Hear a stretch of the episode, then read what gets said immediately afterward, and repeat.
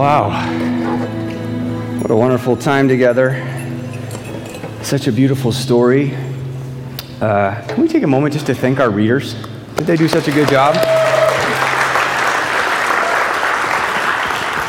Hey, my name is, is Adam, and I'm a, a pastor here at Mosaic, and I'm excited to be with you here in person, online. And I'm going to lead us through uh, lighting the Advent candle and then lighting our individual candles. Um, Advent is a, a word that, that means arrival, and uh, this represents a season for us, the 24 days leading up to when we celebrate the birth, the, the arrival of Jesus. Uh, we've been in a, a, teaching the past few Sundays uh, called Dwell, where we have focused and looked at Scripture at all of the ways that God has expressed His presence to us uh, from a, a, tent that was uh, to a nomadic people called a tabernacle, to a ornate and beautiful temple, to us, you and me being his church, and what we're celebrating tomorrow, the very incarnation of the Son of God. One of the things that's been clear in this Advent season through this teaching is that God has gone through great lengths to be with us, and he's made his home and his dwelling with us. So I'm going to light this candle. It served us through Advent as a symbol, a physical reminder that God is present with us. Would you join me as I pray? Father, as we, we meet here together, together to sing and to celebrate the arrival of your Son, we are caught up in awe and wonder.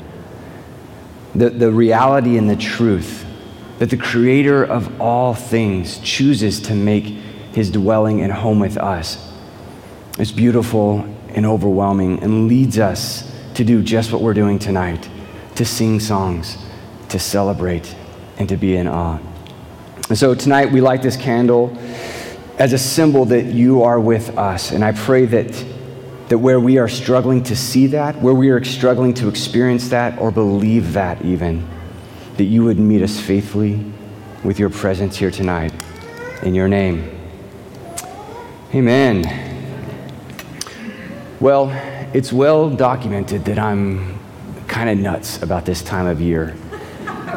Tree number one has been up for almost 60 days now, and there's other trees, and we've done it all. We've eaten all the food, we've watched all the movies, we have a million little traditions, but sometimes I go into this season with expectations that are up here and then experience a reality that's, that's a little bit less. And I don't think I'm alone in this season, right? Every movie that we watch, there's magic and everything comes together, but, but oftentimes our expectation isn't quite met. I'll share a place where this has happened for me and my family.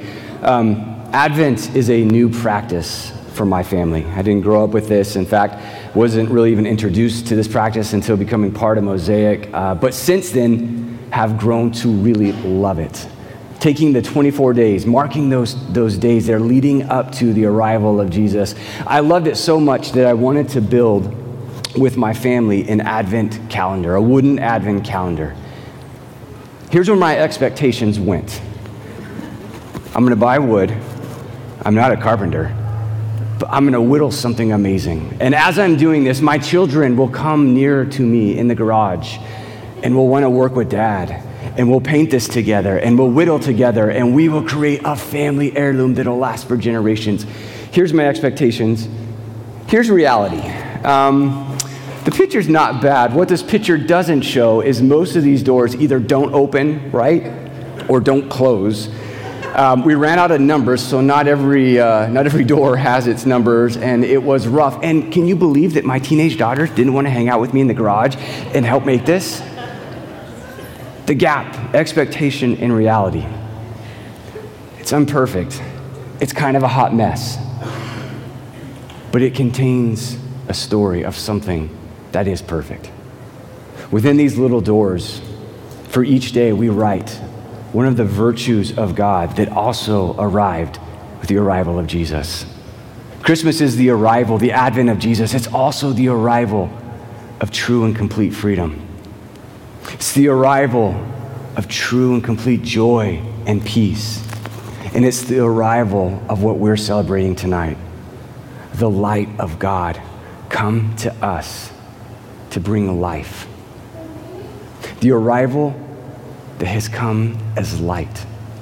Not light that comes from a source like a bulb or the sun, but light that shines in any darkness, that overcomes every darkness and shines in the landscapes of our own souls. A light has come to us.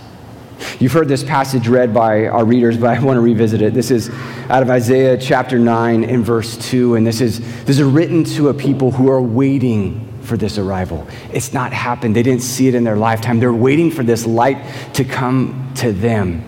And here's their promise in verse 2. It says, The people walking in darkness have seen a great light. On those living in the land of deep darkness, a light has dawned.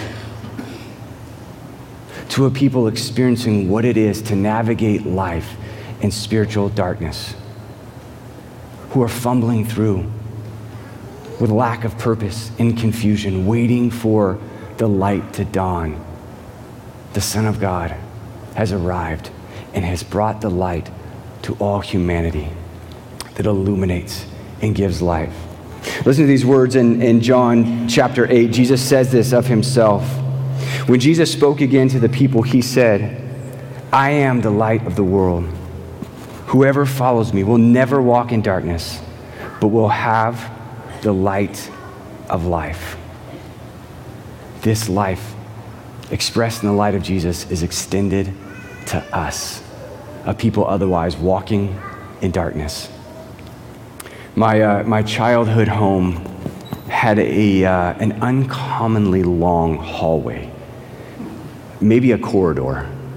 It was so long and bizarre. And, and here's my challenge with this hallway my bedroom was the very last doorway at the end of this very long hallway. And the light switch for the light in the hallway was at the very beginning of the hallway.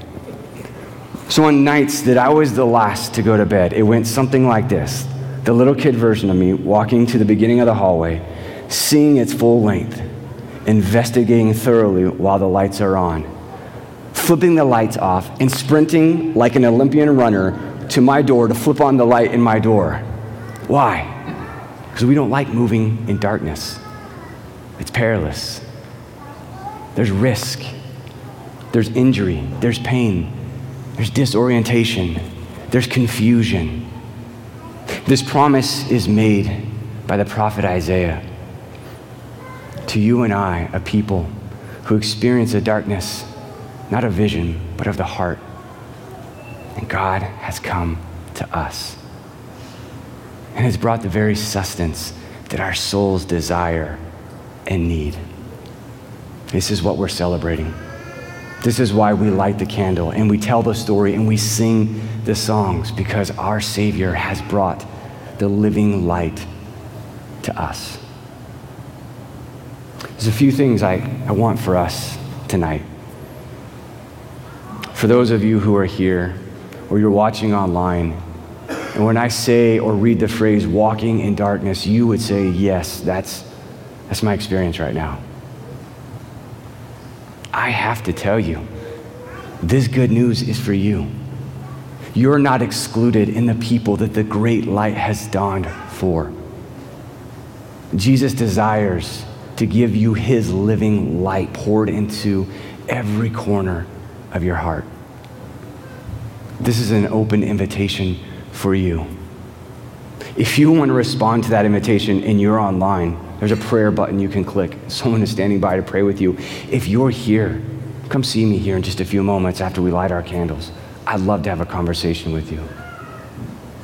The second invitation I have for us is more of a posturing of our hearts. I do love this time of year. I almost always underestimate how busy and exhausting this time of the year is. I think it was last weekend I had a run of four parties to go to, and I was, I'm an introvert. I was wiped out. I didn't even want to look at people by day four. My invitation over the next day, as we step into traditions, whether you're home alone, whether you're with family or friends, or maybe you even have to work, that you would lead yourself to be focused on the reality. That even if this season looks a little bit clunky, like my wooden advent calendar, you would realize it contains a perfect story about a perfect Jesus come to us. That you would lead yourself to be focused, that you would allow yourself to celebrate, and that you would express gratitude to God. Because He has covered a distance to dwell and to be with us that we could not cover to seek after Him. You would lead yourself to be focused on the reality of this story. You would celebrate embracing everything that the season is and respond with gratefulness to the King of Kings. We have these candles that represent this living light.